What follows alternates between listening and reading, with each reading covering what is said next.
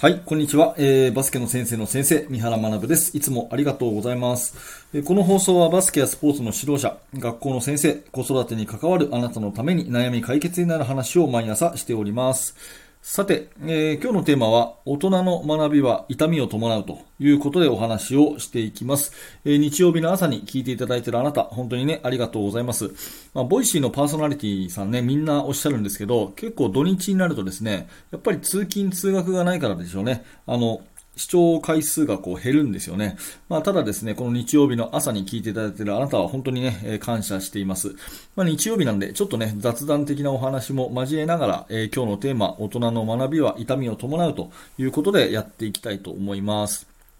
えー、まずですね、私は先日、うん、まあ、今年の7月と8月ですね、え、日本バスケットボール協会 JBA の公認 A 級コーチね、ABC の A ですね、A 級コーチの、えー、養成講習会に出席をしてきました。えー、そしてその結果がですね、10月の中頃には、えー、来るよっていうふうに言われていて、で、えー、まあ中頃なので、まだかな、まだかなと何気に待ちながらですね、最近過ごしていたんですけれども、昨日ですね、えー、その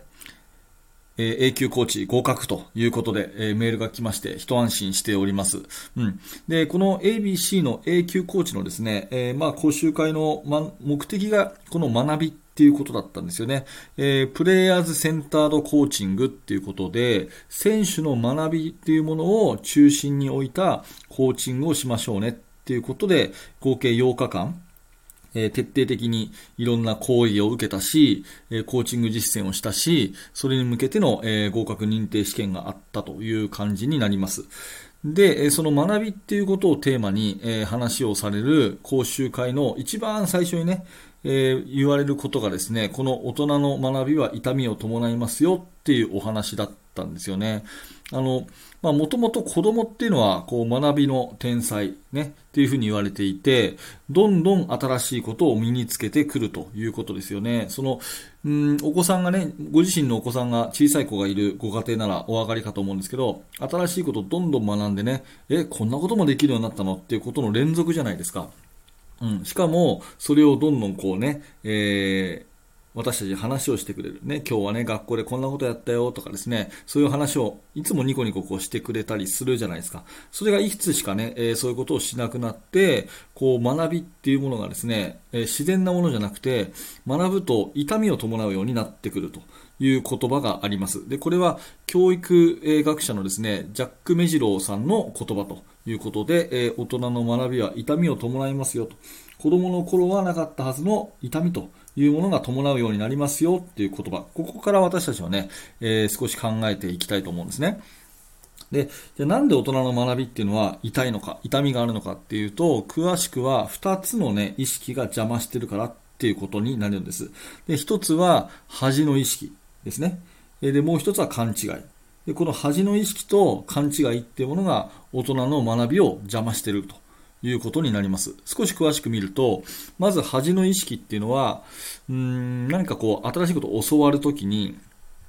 何か知らなかったってことがバレるとね、恥ずかしい。今まで知らなかった自分が恥ずかしいとか、今更教えてくださいって言うのが恥ずかしいとか、なんかありますよね。えー、まあ、講習会とか私もね、えー、大人の方の前で、えー、講座講、習会やらせてもらうことがありますけど、やっぱ明らかにですね、その、挙手、手を挙げてくださいっていうのって、絶対子供たちより大人たちの方が手が上がらないですよね。うん、きっとなんとなくわかると思います。小学生の頃のね、子たちだったら、何かね、これ言ってくれる人って言ったら手がね、はいはいはいってこう上げられるのが、まあ、高校生ぐらいになるとだんだんそれがなくなっちゃって、ね、で、大学生以上の大人になると、まあ、まず手を挙げる人なんていないっていうのが現状だと思うんですよね。これ、まあ、日本だけなのかな？ちょっと海外はわかりませんけども、まあ、そういうイメージが当然あると思うんですね。で、それって、やっぱり恥ずかしいっていうね、うん、知らなかったら恥ずかしいとか、間違えたら恥ずかしい。ね、今更聞くのなんて恥ずかしい。まあ、こういう、まあ、子供の頃はなかったはずの恥ずかしいっていう感情が、新しい学びを邪魔すると。いうのが一つ目ですよね。えそしてもう一つは勘違いっていうことで、もうやっぱり経験を積んでればですね、まあこれってこういうものだとか、自分はずっとこうやってきたとかですね、これがあの正解に違いないとか、いろいろ固定観念が入るんですよね。子供の頃はなかったはずの固定観念が、いやいや、今更ね、そんな新しい方法を言われても、みんなの、俺はずっとこうやってきたんだよ。みたいなことがね、あれば、やっぱり新しい学びが、あの、受け入れられない感じになってくるんですよね。うん。で、結局のところ、人っていうのは、あの、成長したくないんですよ。うん、これ、あの、言い間違いじゃないので、大事なことなんでもう一回言いますけど、結局みんな人は成長したくないんですね。うん、どういうことかっていうと、まあ、言葉ではね、成長したいです。変わりたいですっていうふうに言うんですけど、成長イコール変化でして、で変化、変わるって、やっぱりすごく居心地が悪いことなんですね。うん。まあ、漢字で書くとわかるように、大きな変化って書いて、大変って書くじゃないですか。で、大変ってネガティブですよね。大変だねって。ね、それは大変だったねって、あんまりいいことじゃないでしょ、表現として。だから、変化イコール成長であれば、大変が嫌いなんだから、みんな成長が嫌いなんですよ。変わりたくないんです。なぜならばそれが安心だし安全だから。ね。恥もかかないし、今まで通りの自分のままでいいので、やっぱり居心地のいいところにずっといるっていうのは人間楽だし、あ安心なんですね。うん逆にそこから抜け出て恥をかいたり、ね、今までの固定観念をあのなくして新しいことを学んだりっていうことは、これやっぱり痛みを伴うんですよね。すごく居心地が悪いんですよね。だけれども、本当に、まあ、このボイシーをね、聞いていただいてる、しかもボイシーの、あの、なんていうかな、うんと、エンターテインメント系じゃなくてね、この学びの、私のね、ラジオなんかを聞いていただいてるあなたは、もう間違いなくもう毎日学んでるんですよ。だって、ボイシー聞いてるんだもん。ね。で、そういう人は、やっぱり自分の居心地のいい場所から出て行って、一歩飛び出してですね、えー、変化を受け入れてると。いうことで、やっぱり素晴らしいなというふうに思うんですね。恥もかくかもしれないし、固定観念が壊れてですね、今までの過去の自分が否定されたようなそんな気持ちになることもあるかもしれないけど、それこそが、まあ、成長変化の証であって、やっぱり大人の学びっていうのは痛みを伴うので、この痛み、ね、居心地が悪いな、嫌だな、恥ずかしいな、難しいなっていう、そこのところ、うん、まあ大人のことっていうんだったら、お金を払うとかもそうですよね。えー、講習会にお金を払う、本買うのにお金を払う、ね、えー、教材をお金を払う、ね、セミナーにお金を払う、こういうお金を払うっていうことも、ある意味痛みですよね。こういった痛みを伴うことが、やっぱり、うん、大人の学びなのかなということをね、改めて、えー、感じましたし、このボイシーを聞いていただいてるね、あなたのように、えー、その学びにね、意欲のある方っていうのはやっぱ尊敬に値するなというふうに思います。はい。えー、話まとめていきましょう。えー、私がですね、えこの夏受けた JBA の A 級コーチ養成講習会、えこれ合格いただきまして、えそこでですね、最初の最初に、とにかくここが大事ですよっていうふうに言われる、あの JBA が積極的に発信している言葉が、大人の学びは痛みを伴うという言葉になります。やっぱり大人になると恥の意識、勘違い、えっ、と、こういったものからですね、あの、新しい学びを受け入れられなくなってきます。ね。えー、居心地のいい場所に居続けるっていう風になってくるんですけど、そこをあえて飛び出して、うん、多少恥をかいても、多少ね、過去の自分を否定するような気持ちになってもいいので、えー、ぜひそういうところに飛び込んでみてですね、えー、学んでいくことが成長ですよというお話です。はい。ということで、えー、日曜日の朝にありがとうございました。えー、本当にね、感謝しています。えー、この放送は毎日毎朝ですね、えバスケットボールや指導者に向けて、え悩み解決になる話をしております。え今日の放送がちょっとでも面白かったなと思ったらですね、えどのチャンネルだったかわからなくなる前に、ぜひチャンネルのフォローをよろしくお願いします。あと、いいねのボタンを押していただけると、えこの放送が、えいろんな方に届きやすくなりますので、えぜひいいねのボタンも押して応援してくださると嬉しいです。えなお、私のラジオのね、え放送はですね、すべて放送原稿がありまして、えそれはインスタグラムにアップしております。インスタの方はね、え私のいろんな活動の様子を報告すると同時に、このラジオの原稿もね、え全部上げてありますので、え復習がてらに、えラジオの、え教科書がてらにですね、インスタのフォローもよろしくお願いします。このチャプターにリンクが貼ってあります。はい、えーと、お手元はそのままでお願いします。もう少しお話をします。次はコメント返しです。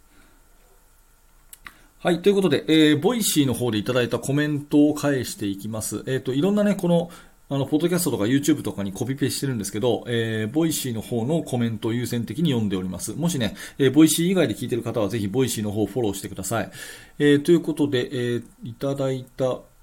コメントは大下さんですね。大下さん最近ありがとうございます。えー、親の、親はこあ、子供は親の言うことを聞かないというね、そういう放送に対して、えー、コメントいただきました。えー、コメント返しありがとうございました。納得です。早起き、勤勉、テレビほぼ見ない、整理整頓苦手、パワハラ気味などよくよく似ますと。あこれは、あの、ご自身と子供が似るってことですかね。えっと、今日から行動に意識しますということでありがとうございます。はい、もう一つ、え、ー、と、山田さんですね。えー、本日はボトムアップ理論講演会に参加させていただきありがとうございました。あ昨日のね、え、私が主催した講演会ですね。本当ありありがとうございました。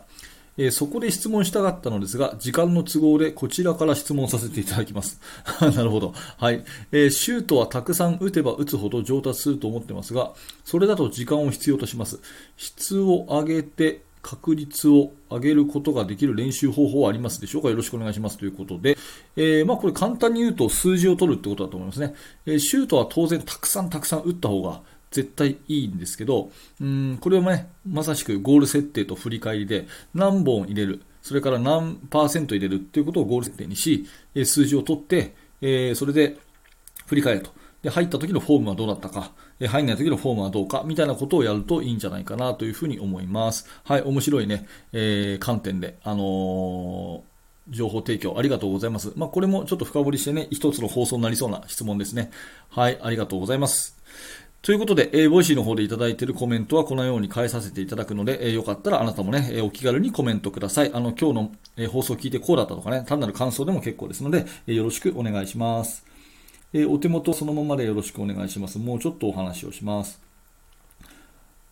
はい。えー、私はですね、バスケットボールの指導者の方に向けて無料のメルマガを登録してます。で、メルマガはね、2日に一度私からいろんなアドバイスとか、えー、私のまあコーチングフィロソフィー的なね、話を送っています。で、最初の1通目で練習メニューの作り方っていう動画をアップしていて、まあ、練習メニューをこう3つの区切りでね、分けるといいですよみたいな、そんな動画、えー、これ YouTube の方では公開してない、あの、まあ、限定動画なんですね。これをまあ、アップしてるので、まあ、もしよかったら、この動画だけ見てですね、で、あまり面白くないなと思ったら、あの、すぐ解約ということで、あの、完全無料でやってますので、えー、このチャプターのリンクからですね、メールアドレスだけ登録していただければ、すぐにメール届きますので、よかったらメルマガの登録お待ちしております。よろしくお願いします。え、最後にですね、え、もう一つだけお知らせをさせてください。え、バスケの大学研究室ではですね、現在進行形で手掛けている最新のチーム作りについて、えほぼ毎日三原が、え2000文字ぐらいの記事を投稿しております。えー昨日はですね、質問に全て答えるということで、いただいた質問にメッセージを返し、で、それをね、ラジオ感覚にできるように動画にしているということを毎週やっております。なので、気軽に私とね、コンタクト取って、チームの悩み、あの、一緒に考えてみたいという方はですね、ぜひぜひ研究室の方入ってみてください。このチャプターにリンクが貼ってありますので、一度ね、案内ページだけ見て、あ、こういうことやってんだなっていうのを見ていただければなというふうに思いますので、よろしくお願いいたします。なお、YouTube の方で聞いている方はですね、YouTube メンバーシッププの方からも、え研究室の、え情報を得ることができますので、えそちらもぜひ、え入ってみてください。はい、え最後までありがとうございました。三原学でした。それでは、また。